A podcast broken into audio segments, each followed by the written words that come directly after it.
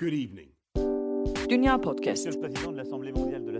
Liebe Mitbürgerinnen, liebe Mitbürger. Haftalık Dünya ve Avrupa gündemi.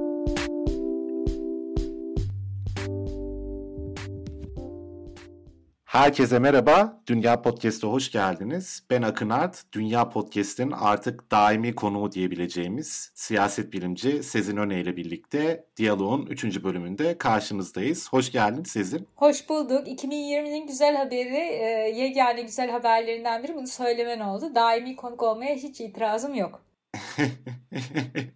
Biz artık öyle anıyoruz seni. Programlarda olmadığın zaman da bir yazına falan referans verdiğimizde bizim nezdimizde öyle bir durumdasın yani artık. Sen de kabul ediyorsan tabii. Mutlulukla. Gündemimiz e, tahmin edebileceğiniz gibi bu haftanın en sıcak dış haber gelişmesi olan ABD'nin Türkiye'ye uygulayacağını açıkladığı S-400 yaptırımı. Bu yaptırım ABD'nin hasımlarına yaptırımlar yoluyla karşı koyma yasası olarak 2017'de çıkarılan bir yasa kapsamında hazırlandı ve Dışişleri Bakanı Mike Pompeo'nun imzasıyla yayınlandı. Çok fazla yorum yapıldığı aslında yasa çıktığından beri, yaptırımlar açıklandığından beri. Bu yaptırımları ağır ve ciddi bulanlar da var. Çok önemli olmadığını söyleyenler de var. Daha önce de hatırlarsınız 2018 yılında örneğin Hazine Bakanlığı, Adalet Bakanı Abdülhamit Gül ve İçişleri Bakanı Süleyman Soylu için şahsi yaptırım kararları almıştı. Fakat bu yaptırımların bundan biraz daha farklı yaptırımlar olduğu yönünde daha büyük bir kanaat var. E, bu kararların Türkiye'ye, Türkiye savunma sanayisine ve genel olarak ekonomisine nasıl etki etmesini bekleyebiliriz? Ağır yaptırımlar mı bunlar yoksa o kadar da abartmaya gerek yok mu diye başlayalım istersen. Bir kere kişiye gelen yaptırımlar senin de bahsettiğin gibi daha önce zaten e, bu katsa kapsamında değil ama farklı şekilde Rahip Brunson vardı bir zamanlar hayatımızda hatırlarsanız. E, o dönemde e, Süleyman Soylu ve e, Abdülhamit Gül gibi çok üst düzey bürokratlara da e, gelmişti. E, çok üst düzey siyasetçilere. Şimdi burada e, Avrupa Birliği'nin de mesela Şubat 2020'de e, Türkiye Petrolleri Anonim Şirketleri Ortaklığı yani o Doğu Akdeniz meselesi dolayısıyla e, kişilere getirdiği onun üst düzey bu şirketin yöneticilerine getirdiği yaptırımlar var. Ama bizim bunları ruhumuz bile duymadı. E, ve daha önce işte bu 2018'deki e, Abdülhamit Gül ve Süleyman Soylu örneğinde de hatırlayacağımız gibi çok uzun ömürlü olmuyor bu kişilere yaptırımlar. Yani ancak çok çok gerçekten Türkiye'nin bütün işte prestijini te, veyahut da işte e, yurt dışındaki temsiliyetini tehlikeye düşürecek kişilere getirilmesi lazım. Yani daha çok işte e, Abdülhamit Gül ve Süleyman Soylu iç işlerini ilgilendiren insanlardı bir kere her şeyden önce. E, e, eğer ki böyle bir şey yapılmazsa e, bu tip yaptırımlar çok fazla da kişiye getirilince etkili olmuyor. O kişiyi ilgilendiriyor daha çok. E, burada tabii ki işte savunma sanayi başkanlığına getirilen yaptırım önemli. Fakat orada da ancak yani bunun e, bir kere e, nasıl uygulanacağı çok önemli. Yani tamam bu yaptırımlar getiriliyor ama uygulamada hakikaten işte bütün e, savunma sanayi başkanlığının projelerini kapsayacak mı? Bir. İkincisi Türk Silahlı Kuvvetlerine getirilen bir yaptırım söz konusu değil. Dolayısıyla burada bir sivil askeri kanadın sivil tarafı ve tamamen askeri ordu tarafı gibi de bir ayrım söz konusu. Dolayısıyla şimdi hangi projeler tam olarak etkilenecek? Tam olarak işte hakikaten e, Amerika'nın askeri işbirliği Türkiye ile ne derecede baltalanacak? Bütün bunların aslında e, ancak Türkiye'de sayılı çok bu işin içindeki bürokratlar, bu, bu işin içindeki ordudan kişiler veyahut da çok çok yakın içeriden de bağlantısı olarak takip eden yorumcular bunu aslında şey e, tam olarak analizini yapabilir. Biz ancak siyasi analizini yapabiliriz. Baktığımızda hani Türkiye'yi bu tip yaptırımlar mesela ekonomik açıdan nasıl etkiliyor ki pek bir şey etkilemediğini gördük. Veyahut da bunların arkası siyasi olarak bundan sonra Biden e, döneminde de gelir mi, ne olur vesaire bunları ancak e, analizini yapabiliriz.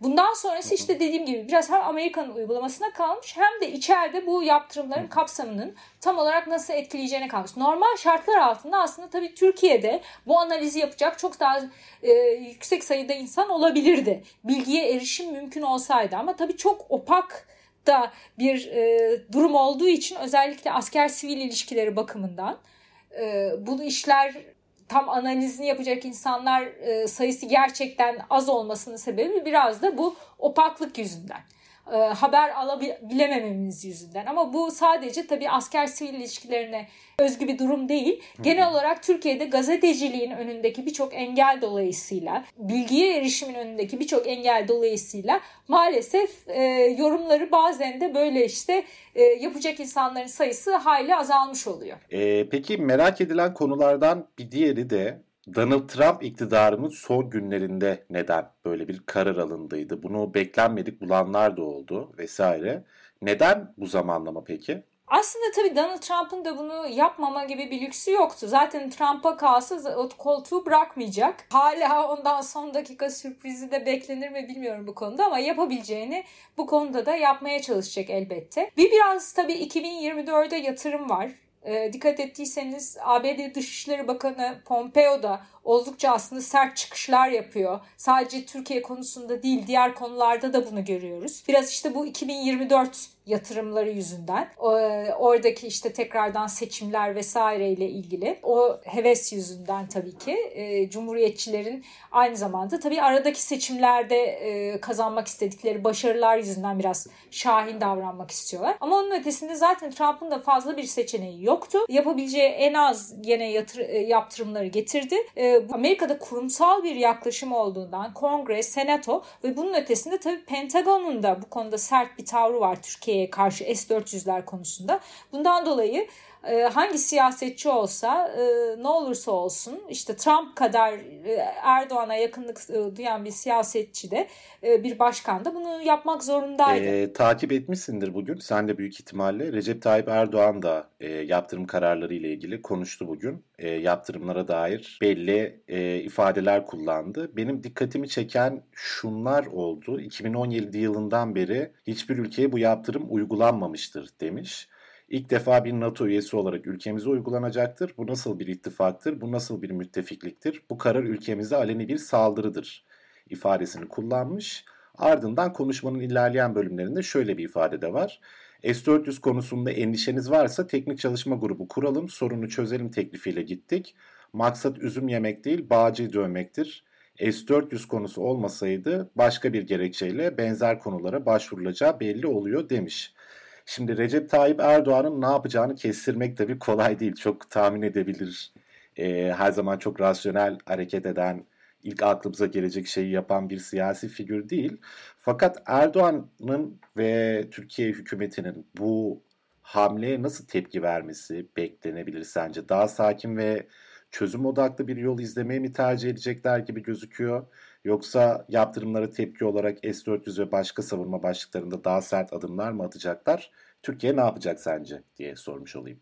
Aslında e, bence bir rasyonelite söz konusu kendi içinde bir mantık çerçevesinde e, hareket ediliyor. Şöyle ki aslında bize çok zigzag çiziyor gibi gözüken e, bir takım çıkışlar, bir takım söylemler, birbiriyle zıt gibi gözüken söylemler kendi içinde aslında e, bir bütünlük arz ediyor. Şöyle ki mesela e, sadece Amerika'ya yönelik yaklaşımlar açısından değil, e, geçtiğimiz haftalarda Avrupa Birliği'ne yönelik de bir takım açıklamalar vardı. Bizim aslında rotamız Avrupa gibi. Şimdi e, bazen son derece sert söylemler oluyor Avrupa Birliği'ne. Öte yandan böyle bir şey. Aradaki e, bütün bunlar birbiriyle zıt gibi gözükse de şöyle bir içindeki bütünlük. Bu e, aslında Trump'ın politikasında olduğu gibi e, nasıl America First diyordu. Önce Amerika gibi e, ve birbiriyle e, aslında taban tabana zıt gözüken bir dolu şey bir arada yapıyordu. Aslında Türkiye için de benzer bir durum söz konusu. Biz bunları e, farklı birbirinden e, işte çelişkili tutumlar gibi görebiliriz ama bu işte Turkey First gibi aslında nitelenebilecek önce Türkiye işte önce Türkiye derken de e, tabii ki de önce aynı aynı zamanda iktidarın çıka, çıkarı, e, iktidarın Türkiye'nin e, çıkarı olarak gördüğü şeylerin öncelenmesi. Gibi bir durum söz konusu. Şöyle ki işte burada Avrupa Birliği'ne ve Batı'ya karşı genel olarak ve e, Amerika'ya tabii Batı'nın asıl e, şahikası e, zirve noktası Amerika gibi görülüyor. Ama bütün bu Batı e, ittifakının düşüşte olduğu, Türkiye'nin işte kendi çıkarlarını ön plana çıkararak çok daha başına buyruk hareket etmesi gerektiği gibi bir yaklaşım var aslında. Aynı zamanda Türkiye'nin Müslüman bir ülke, bir e, Müslüman e, dünyasının da lideri olduğu veya dünya Müslümanlarının sözcüsü olduğu gibi bir iddia da var bir yandan. E, ve burada işte batıya karşı doğunun yükselişi veyahut da batı dışı e, güçlerin yükselişi gibi de bir anlayış aslında ideolojik olarak arka perspektifte var. Dolayısıyla e, bundan sonra hangi yönetim gelirse gelsin e, hiçbir zaman Amerika ile eskisi gibi bir e, çıkar ilişkisi veyahut da e, çıkar ilişkisi derken bir ittifak ilişkisinin kurulması mümkün değil. Burada işte bir yandan Amerika'nın Trump yönetiminde olduğu gibi kendi çıkarlarını ön plana çıkarması, işte ona karşılık e, Erdoğan Cumhurbaşkanlığında bir Türkiye'nin kendi çıkarlarını ön plana çıkarması derken aslında çatışmalı bir dünyadan bahsediyoruz. Çünkü e, kimsenin çıkarı birbiriyle örtüşmüyor ve uluslararası yapılarında zayıfladığı bir e, zayıflatılmaya çalışıldığı bir e, dünyadan bahsediyoruz. Yani Avrupa Birliği de bu anlamda mesela e, aslında e, bütün bu çıkarlarla Trump'ın çıkarıyla da e, e, Türkiye'nin çıkarıyla da çelişen bir yapı gibi görülüyor. E, fakat ne oluyor? Pragmatik bir şekilde aynı zamanda Avrupa Birliği'ni ekonomik açıdan kullanmak e, veyahut da kendi işte e, aynı zamanda Erdoğan'ın bir söylemi vardı e, geçtiğimiz haftalarda ki bu eskiden de aslında kullandığı bir söylemdi. Paranın dini yoktur. E, bu e, bu aslında önemli bir şey. Yani burada işte yatırım oldukça veya ekonomik çıkarlar söz konusu oldukça tamam herkesle iyi geçinilir. E, her türlü diyalog kurulur ama aynı zamanda da bu şey e, eskisi gibi Türkiye'nin mesela Avrupa Birliği üyeliği için çaba göstereceği veyahut da Amerika ile 1950'den sonra e, süre gelmiş ittifakı gibi bir ittifak ilişkisi içinde olacağını göstermiyor. E, ve buna geri dönüş olacağını da bir daha ben zannetmiyorum bu e, dönemimizde. Ha, e, sonrasında başka bir iktidar söz konusu olsa onda da olur mu ona da çok emin değilim. Çünkü muhalefetin de çok farklı bir söylemi yok aslında baktığımızda. Onlar da mesela e, Erdoğan ne diyorsa bunun daha iki katı gibi bir şey söylüyorlar. Yani yeterli bulmuyoruz gibi. CHP'nin de mesela S-400'ler konusundaki söylemi böyleydi. Bu kadar para verdi kullanalım gibi. Evet. Sen Avrupa Birliği'ne hazır değilmişken ben de onunla ilgili bir soru sormayı düşünüyordum. E, geçen hafta Avrupa Birliği zirvesinde de Türkiye'ye bir parçalı yaptırım kararı çıkmıştı. Ancak AB'nin Türkiye'ye dair tavrını netleştirmek için Biden'ın tavrını bekleneceği söyleniyor. Bu yönde bir genel kanı var. AB Türkiye konusunda bir görüş birliğine varamıyor gibi gözüküyor. Türkiye ile ticari ve siyasi ilişkileri bazı önemli Avrupa ülkelerini daha kontrollü hareket etmesini sağlıyor belli ki bu konuda. Biden'ın göreve gelmesiyle hem ABD hem AB cephelerinde neler değişebilir diye sormuş olayım. Sen de geçen hafta yanlış hatırlamıyorsam zirveyle ilgili de bir yazı yazmıştın diye hatırlıyorum. Ya burada e, o enteresan aslında e, Avrupa Birliği e, zirvesinden 10-11 Aralık zirvesinden çıkan bence en ilginç sonuç buydu. Yaptırımlarla ilgili farklı bir şey çıkmadı. İşte Mart'a topu atmak dışında, Mart 2021'e topu atmak dışında. Ee, burada Angela Merkel'in, e, Almanya şansölyesinin aslında Fransa'yı ikna etmek için, Emmanuel Macron'u ikna etmek için kullandığı bir taktik diyebiliriz. Almanya'dan da beklemeyeceğimiz bir şey ama orada da kısa vadeli biraz günü kurtarmak için e, bir aslında politika üretilmiş gibi gözüküyor. Yani şu aşamada Türkiye'ye yaptırım e, getirmeyelim çünkü'nün gerisi Türkiye tarafından atılan bir adımla doldurulamadığı için bu sefer Biden yönetimini bekleyelim. Bakalım Biden yönetimi iktidara geldiğinde işte başkanlık e, için başkanlığı devraldığında 20 Ocak'ta ondan sonra bir değişme Türkiye ile ilişkilerde bir de yeni kurgu söz konusu olacak mı? Ona göre biz de işte yaptırım kararını daha ileri mi götüreceğiz ne olacak? Türkiye'nin tarafını seçmesi sonucunda işte Batı ittifakı mı yoksa işte gene başına buyruk yeni kendi e, son yıllarda sürdürmekte olduğu siyaseti mi? Yeni son yıllarda diyoruz ama son yıllarda artan ölçekte diyelim. E, o siyaset mi? Onun kararı verildiğinde ona göre hareket ederiz demeye getirdi Merkel'in gösterdiği rotada Avrupa Birliği.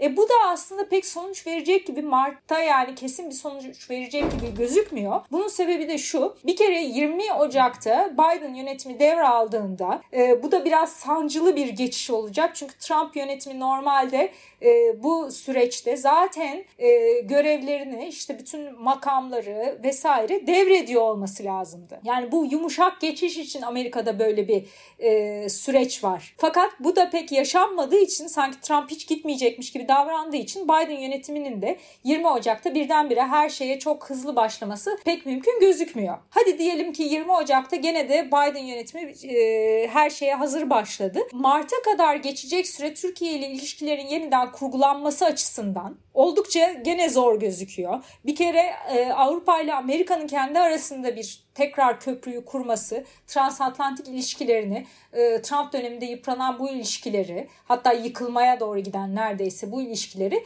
tekrar bir kurgulaması, bir örmesi gerekiyor e, parçalanan tarafları. Ve bu arada bir de Türkiye ile ilgili rota belli olacak. Bunların hepsini bir arada yapmak çok zor. Ama en azından Almanya kendi üstünden atmış oldu şu anlık şeyi topu. Ee, çünkü kendi dönem başkanlığı Avrupa Birliği Konseyi e, dönem başkanlığını devretmiş olacak Ocak'ta. Portekiz devralıyor. Ee, ondan sonrasında artık biraz onlar düşünsün. En azından bizim zamanımızda Türkiye'ye bir yaptırım gelmesin. Biz yapmış olmayalım gibi bir anlayış herhalde hakimdi. Evet çok çok teşekkür ederiz. Benim soracaklarım bu kadar aslında. Bu program diğerlerine kıyasla bir tık daha kısa süreli e, programlara yer vermeyi düşündüğümüz bir konsept. O yüzden böyle ana hatlarıyla güzel bir değerlendirme yapmış olduk bence. Çok teşekkür ederiz katıldığın için. E, umarım tekrar görüşüp e, daimi konuk ünvanını sürdürmeye devam edersin. Ben teşekkür ederim. Yoğun konular bunlar zaten ee, ve e, 2021'de de bunları herhalde çok konuşuyor olacağız. Evet, evet öyle tahmin ediyorum ben de. Görüşmek üzere diyelim. Önümüzdeki pazartesi günü Dünya Podcast'in normal bölümüyle gerek oldukça da diğer gündemlerde bu tarz ek programlarla karşınızda olmaya devam edeceğiz. Hoşçakalın. Çok teşekkürler. Good evening. Dünya Podcast. Liebe Mitbürgerinnen, liebe Mitbürger. Haftalık Dünya ve Avrupa gündemi.